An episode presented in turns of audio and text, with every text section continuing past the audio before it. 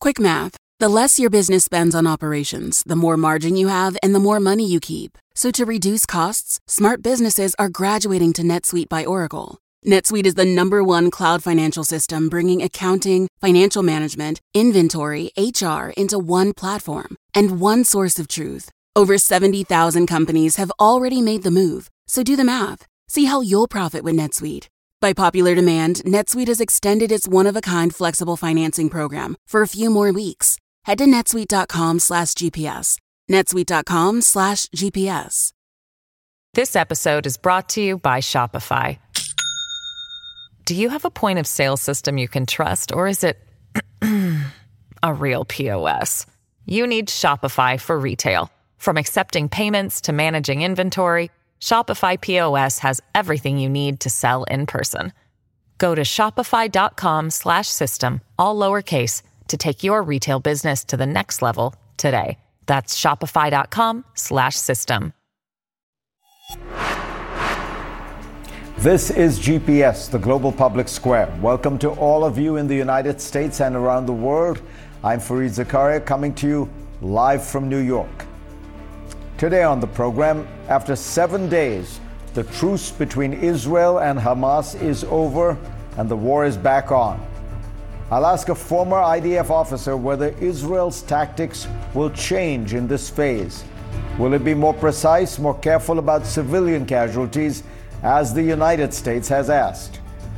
Then I will talk to a man who knows those casualties well, a British Palestinian surgeon who has worked in Gaza's hospitals during the war.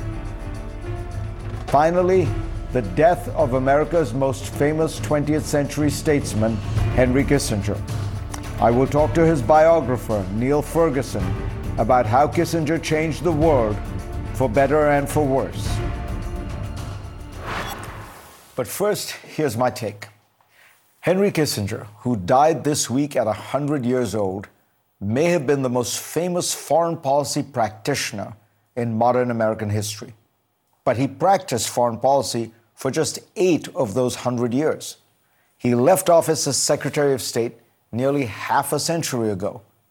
And yet, admired or despised, he managed to hold the world's attention long after his power waned.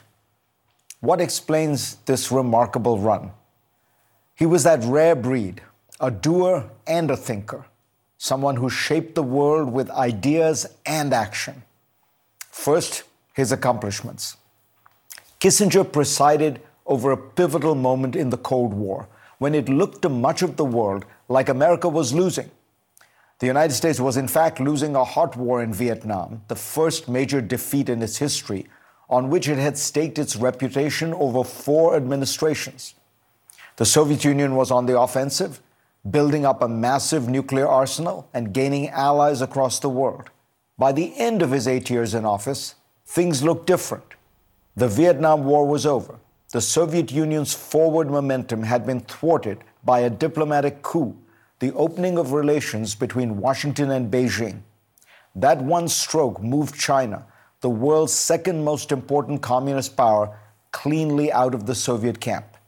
Simultaneously, relations with the Soviet Union softened and negotiations yielded major arms control agreements.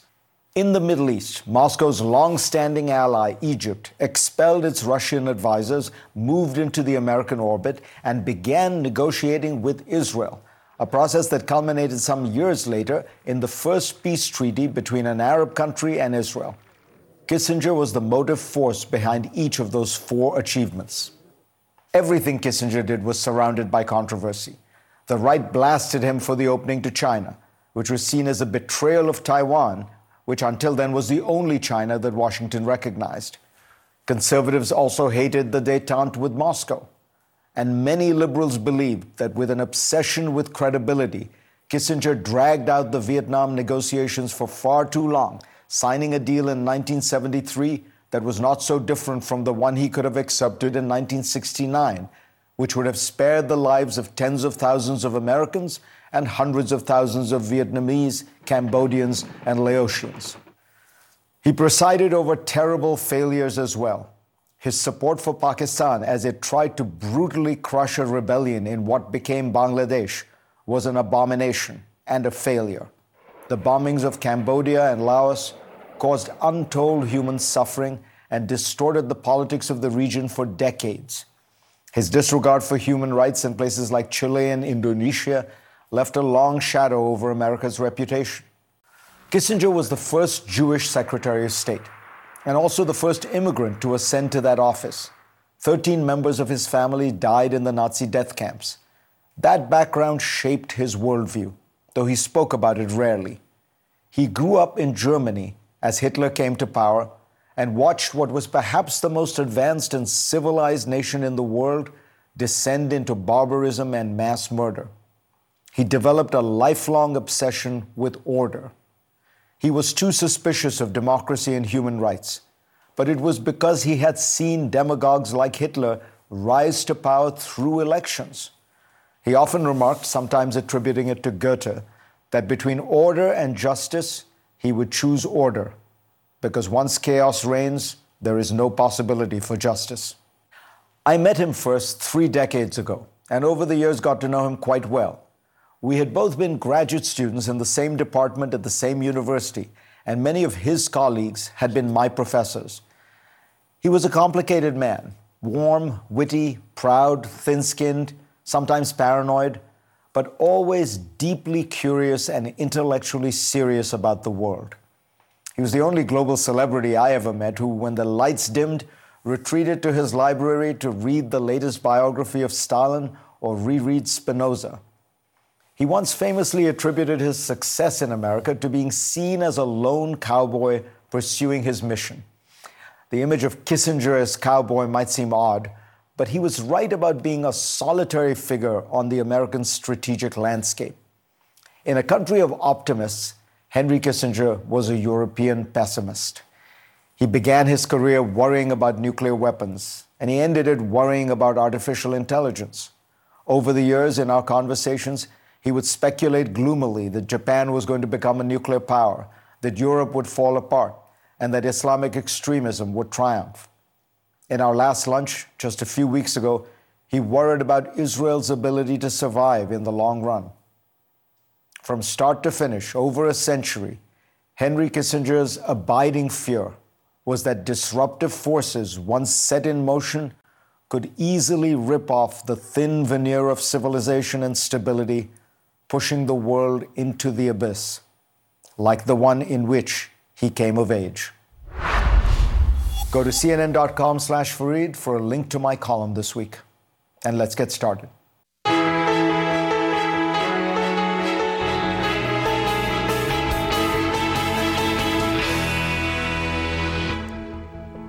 The delicate seven day truce came to an end Friday as Israel accused Hamas of firing rockets into its territory the IDF then swiftly resumed airstrikes on Gaza. The truce had seen Hamas release over 100 hostages, while Israel released almost 250 Palestinians. Now, Israel isn't just fighting Hamas, it's also trading fire with Hezbollah, the Iranian backed Islamist militant group based in Lebanon. CNN's senior international correspondent Ivan Watson is in southeastern Lebanon with the latest on that front. Ivan, tell us, um, is there a kind of escalation? Because so far, what has been striking is, despite many fears, both Hezbollah and Iran seem to have been fairly restrained. So, if there is some heating up here, um, how did who's who's uh, who's escalating on which side of the border? Well, since the the truce ended in Gaza, uh, that truce was applied to some degree here along the border between Lebanon and Israel.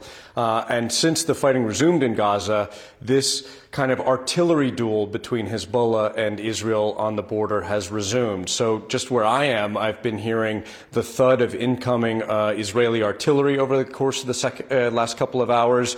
Uh, there was a, a blast, some kind of a strike about an hour and a half ago that shook the building I'm in and frightened some of the remaining residents in the surrounding villages, some of whom said they, they'd never felt uh, an Israeli strike this close to this area. Uh, it has not been of the same intensity uh, of the fighting that you've seen in Gaza, in part because this area is not nearly as densely populated. The villages around here are largely evacuated. The buildings are closed right now. The civilians do have places to run to, but it's right, you've pointed out, we have not seen uh, the war on this border, the conflict, escalate to the levels that we saw in 2006 when uh, Israel was bombing targets in Beirut uh, and triggering a mass exodus by sea of people out of Lebanon. That said, it has been deadly. Uh, in the first month and a half here, at least 100 people killed on this side of the border.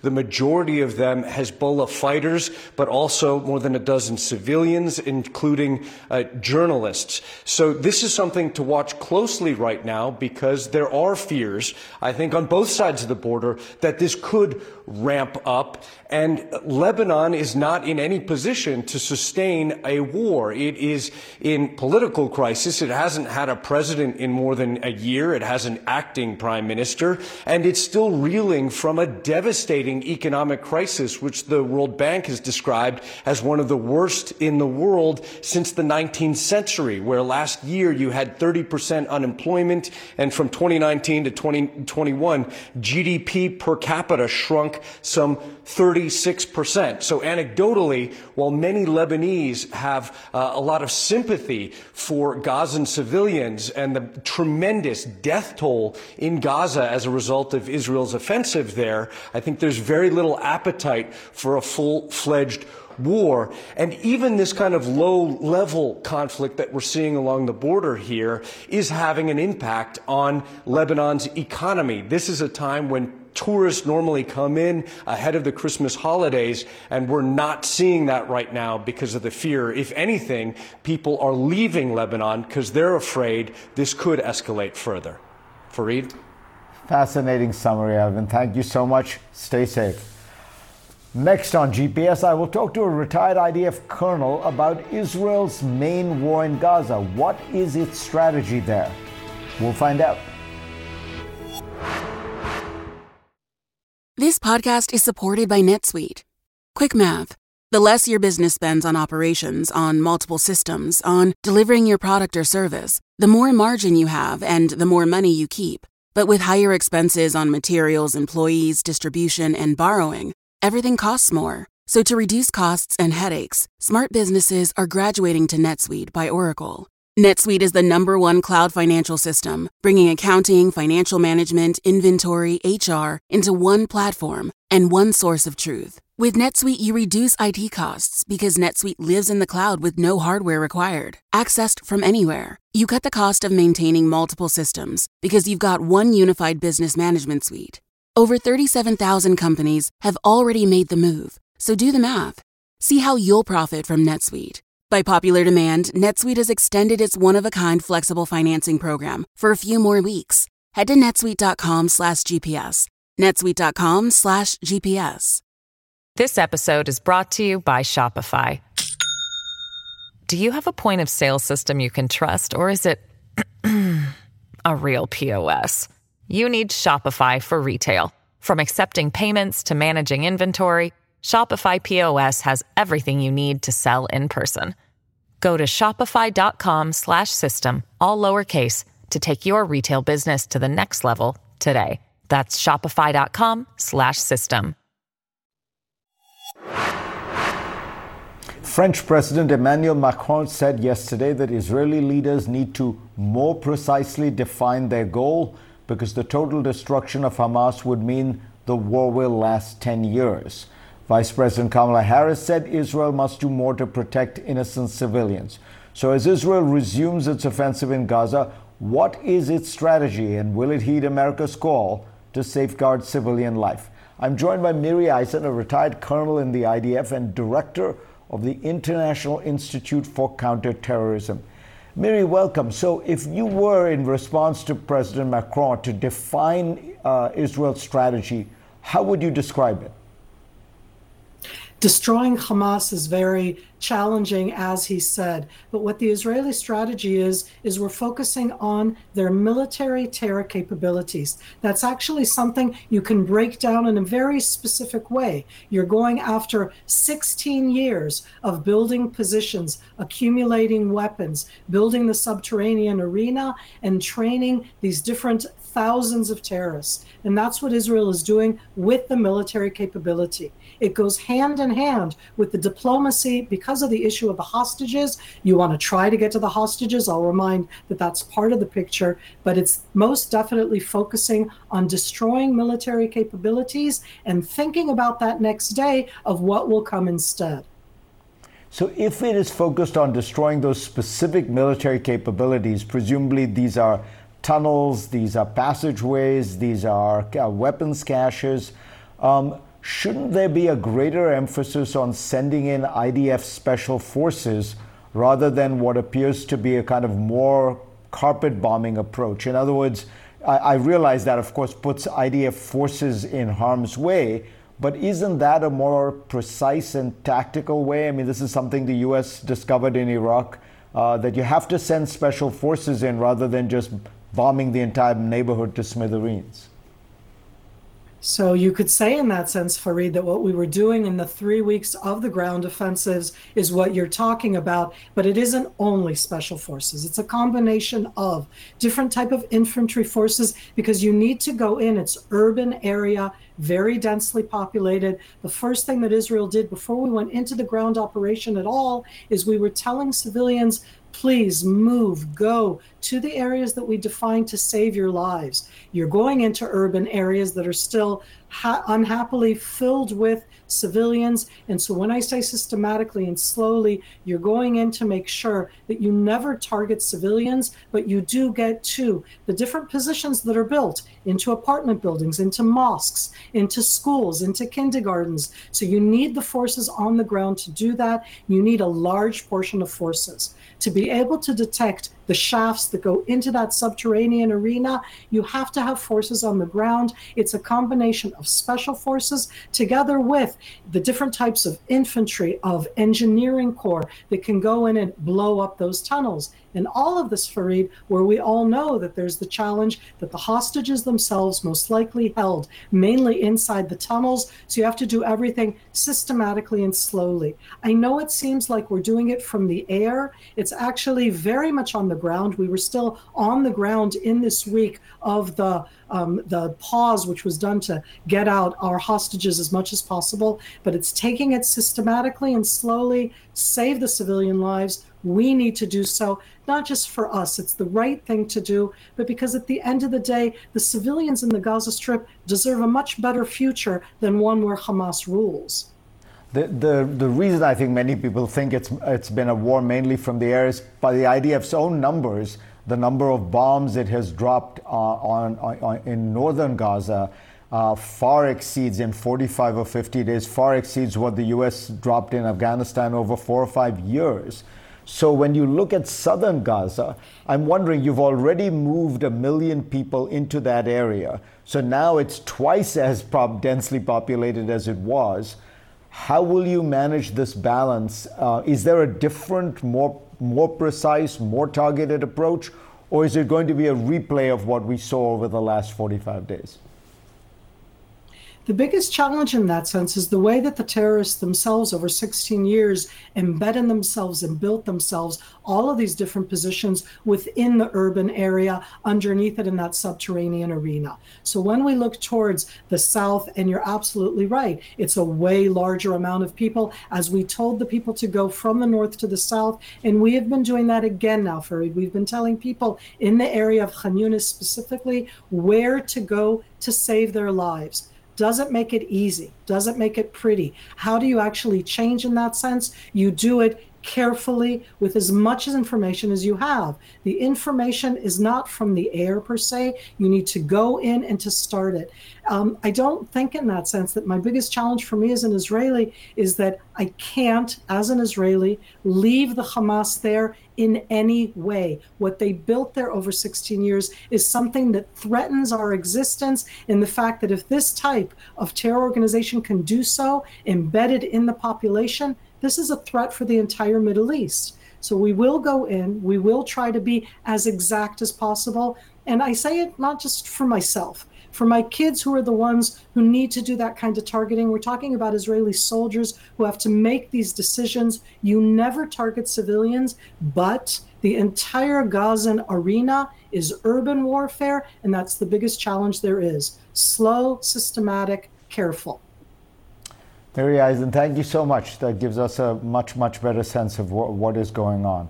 Um, next on GPS, we will bring you a vivid picture of the toll that the war is taking on Gaza's civilians. I'll talk to a surgeon who has just returned from 43 days in operating rooms in the Gaza Strip.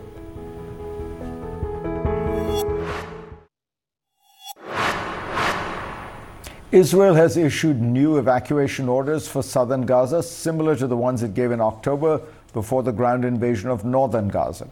This has prompted fears that a new brutal campaign may be imminent in the south. Joining me now is a man who has seen for himself the devastating effects of the war in Gaza on civilians. Dr. Ghassan Abu-Sittah is a British Palestinian reconstructive surgeon who returned to the UK last week from 43 days in the Gaza Strip, operating at the Al Shifa and Al Ahli Arab hospitals. He has given evidence to Scotland Yard of what he alleges are war crimes. Welcome, Dr. Abu-Sittah. Let me ask you you have um, treated wounded civilians in the wars in Iraq, in Yemen, in um, uh, Syria, and, and in the wars in Gaza, I think everyone since the second intifada. Um, I'm wondering how what you're, what you're seeing now compares to what you have seen in the past. But if I understood your question about the difference between um, the two experiences, it's really the difference between a, a flood and a tsunami. I'd never ever experienced something of this magnitude. The idea that that that that you would be operating um, for 43 days, um, and 50% of, of, those that you were operating on were children. Uh, the sheer number, the magnitude of all of the injury and all of the killing was like nothing I'd ever seen before. Uh, and what about the the facilities? Are they were they getting better? Were you finding it was possible uh, to get power, to get uh, you know medical supplies, or are things getting worse? Every day felt worse than the day before. Um, we were running out of initially running out of antiseptic solutions, out of uh, uh, specialist dressings for burn. But by the end, we'd run out of morphine, we'd run out of ketamine that we used to anesthetize patients that, that needed dressing changes. I was having to do really painful dressing changes to keep wounds clean with nothing but uh, uh, paracetamol um, and and no ketamine as the ketamine ran out.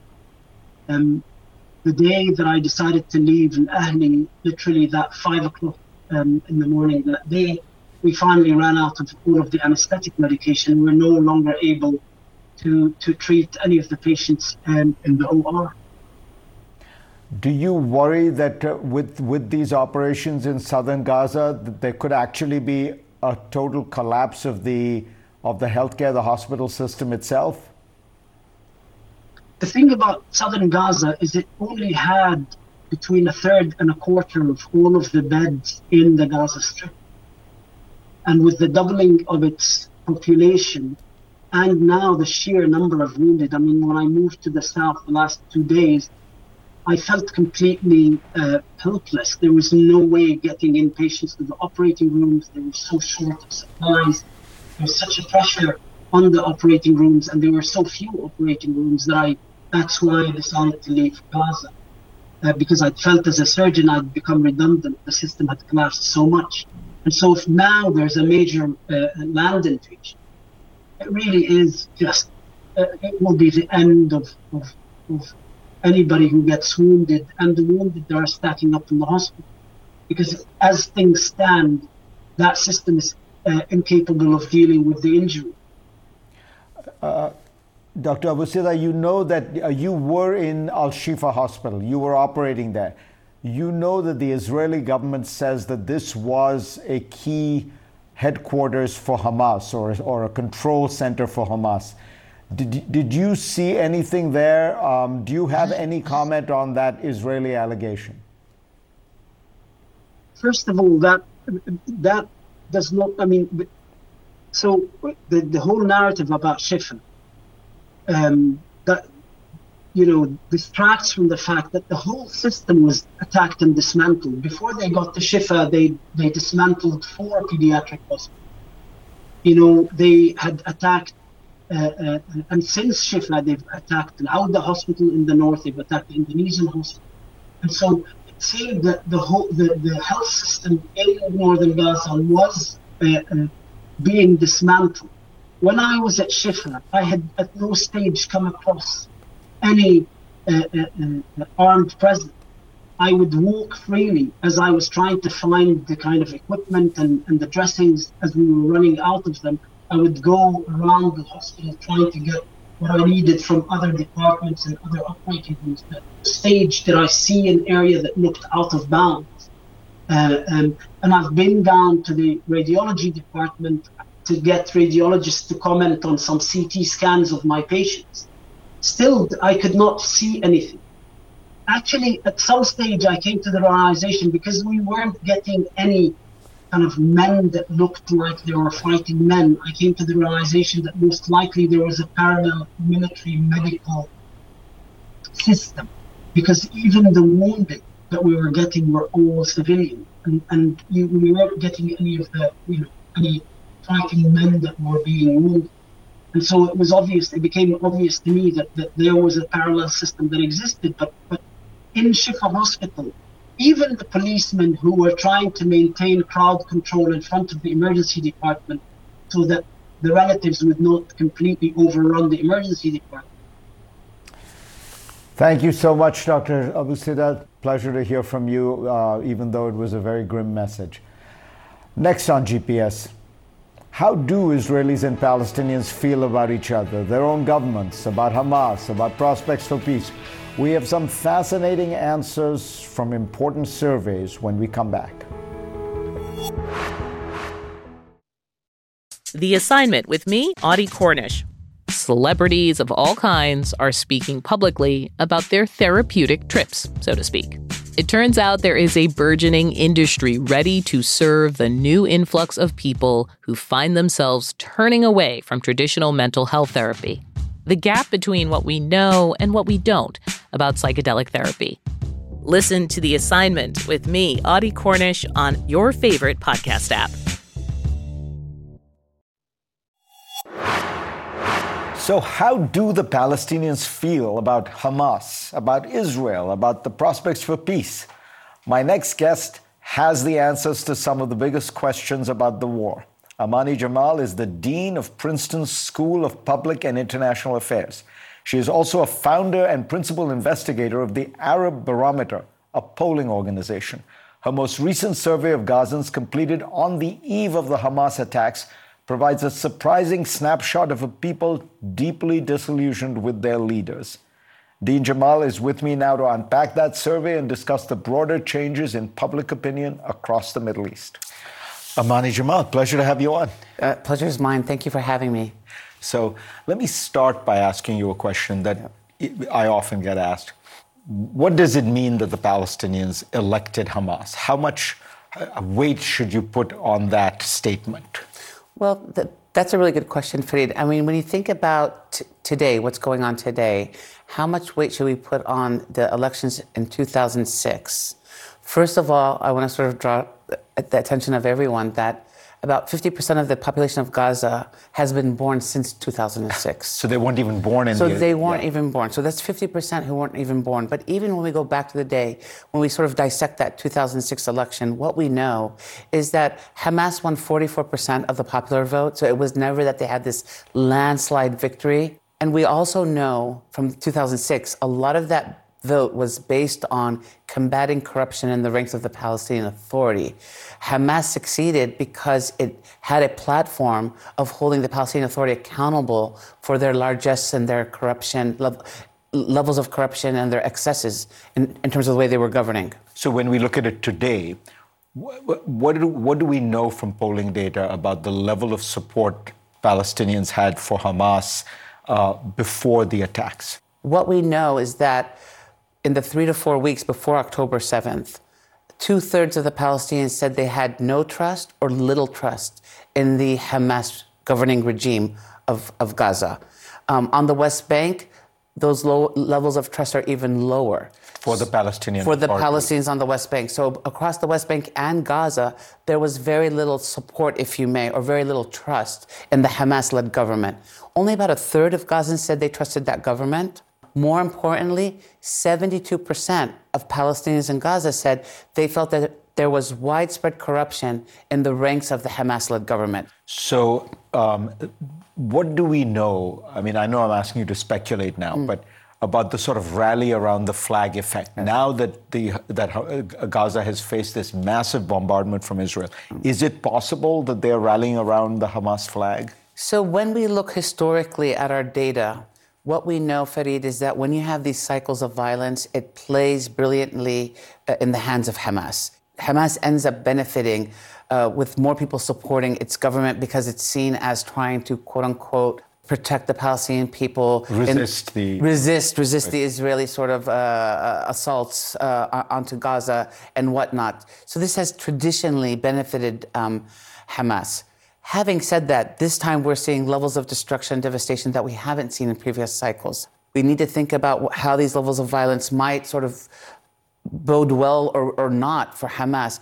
But I think if we take a more dynamic also and multi sort of contextual, or a multifaceted perspective on what's going on, I think support for Hamas is also going to be linked to what happens with support for the Palestinian Authority on the West Bank. Right. So if the Palestinian Authority continues to be seen as delegitimated or lacking legitimacy and lacking credibility, and seen as a governing authority that is also corrupt and lacks popularity and has been unable to move the peace process forward, then this might mean that citizens will still sort of rally around Hamas because there isn't an obvious governing authority to rally around.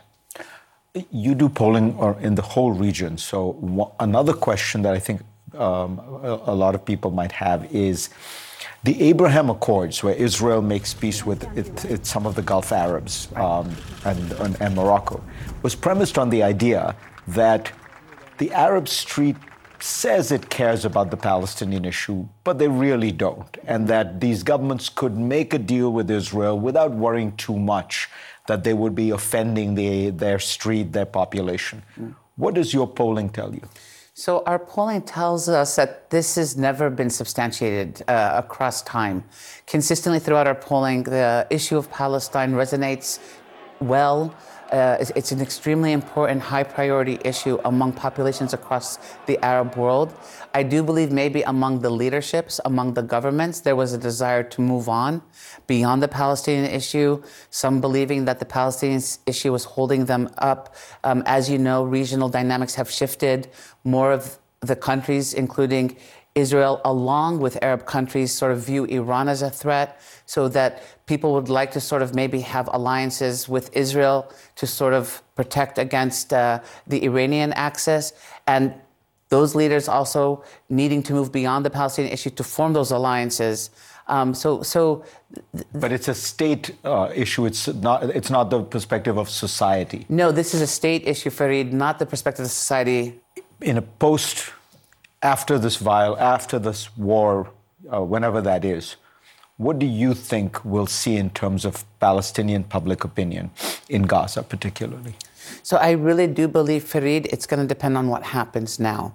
you know, violence breeds violence. And if, if violence were going to solve this conflict, it would have been solved by now. So my worry is that this th- this violence is going to set a, a whole new generation in the future to sort of believe that in, in violence as a discourse. If we're able to emerge from this crisis, where there's some sort of agreement that, uh, let's say, you know, Hamas emerges weakened or agrees to some sort of uh, demilitarized sort of status quo, this might allow for, for the Palestinian Authority to play a much more meaningful and impactful role in the transition. But if the discourse is, we've had this destruction in Gaza, uh, Hamas might remain viable, and there needs to be just another governing authority to govern the citizens of Gaza with no hope for peace or for statehood or better economic or political future, I think we're going to see more of the same Fareed. Pleasure to have you on. Thank you so Pleasure much. Pleasure is mine. Thank you so much. Next on GPS, I'll unpack the life and legacy of Henry Kissinger with Niall Ferguson, the statesman's official biography.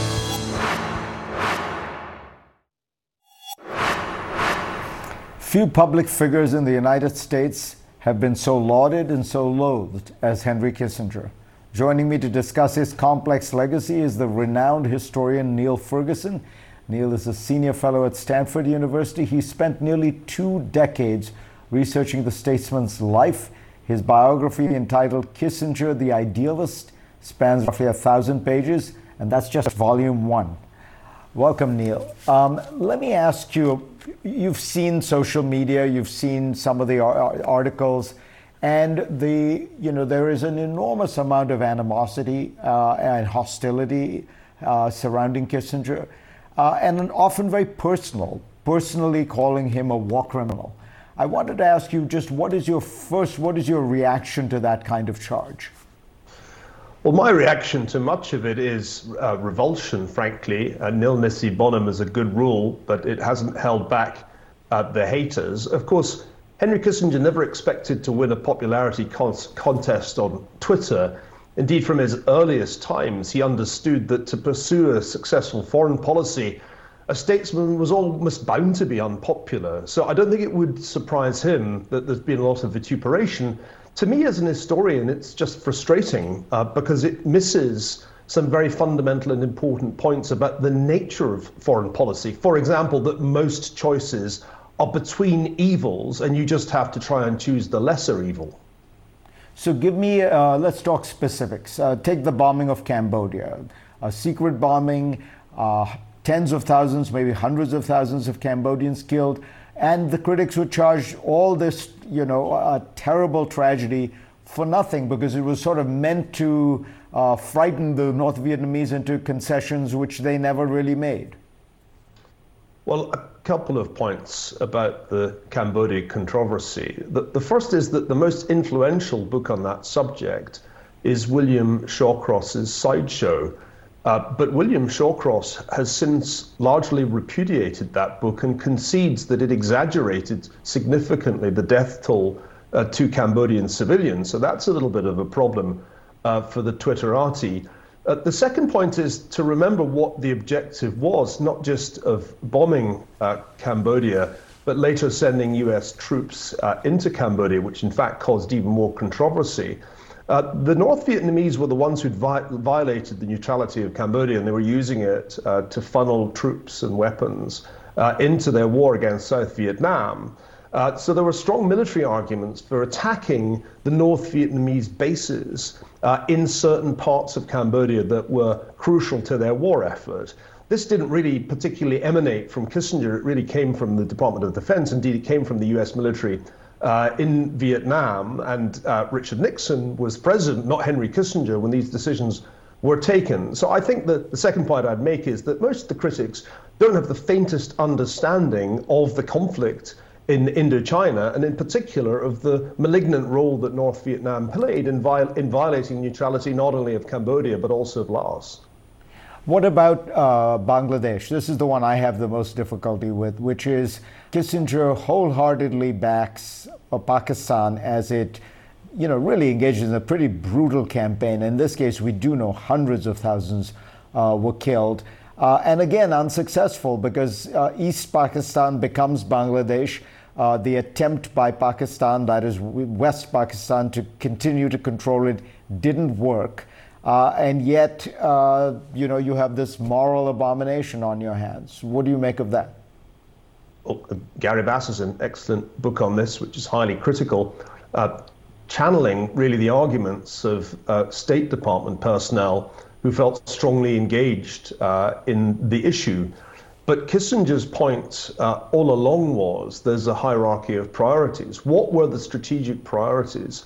Uh, of the Nixon administration. Well, the first was to get out uh, of Vietnam. The second was to uh, improve relations with the Soviet Union to avoid a kind of third world war, which after all had come quite, quite close in 1962. And thirdly, to open to China. And that opening to China is generally regarded as Henry Kissinger's most brilliant strategic move. Well, there was a, no easy way of getting uh, communications uh, to Beijing particularly at the height of the Cultural Revolution. And it turned out that the key channel that the Chinese were prepared to trust, they tried many, but that was the one the Chinese trusted, was Pakistan. Uh, there's another dimension to this, which would, was Richard Nixon's quite strong aversion to the Indian leader Indira Gandhi, but I don't think that was crucial in Kissinger's mind. For Kissinger, ultimately, you had to sacrifice lesser pieces on the board in pursuit of ultimate victory in the chess game. And I think it's important for Reid to see that that was very much the way Henry Kissinger thought about diplomacy as a, an elaborate game of chess. There were really two big players, the United States and the Soviet Union. And tragically, a country uh, like Bangladesh, as it became, was just a relatively small pawn. Now, this is very hard for uh, the critics to uh, accept because most of them have never sat in the Situation Room. The most difficult decision most critics of Henry Kissinger ever have taken is a tenure uh, de- decision at a history department. They find it very hard to realize that when you are making decisions at the highest level of foreign policy, there have to be a, there has to be a hierarchy of priorities. That is, by the way, just as true today as it was back in the 1970s. The odd thing to me, Fareed, is that there's a double standard. For some reason, and one can guess about why, Henry Kissinger has been subjected for 50 years to a much tougher standard of moral judgment than other national security advisors and secretaries of state. And this is a puzzling I, phenomenon because it's not as if he's the only Secretary of State or National Security Advisor who ever had to turn a blind all eye. Right, I, I, uh, to uh, Niall, we're, we're flat. We're flat out of time. Uh, we will have you on uh, again as we always do. Thank you for that. And thanks to all of you for being part of my program this week. I will see you next week. I'm Dr. Sanjay Gupta, host of the Chasing Life podcast. In honor of our 10th season, we want to hear from you. Leave us a message at 470 396 0832 and tell us how you chase life. It could be used on an upcoming episode.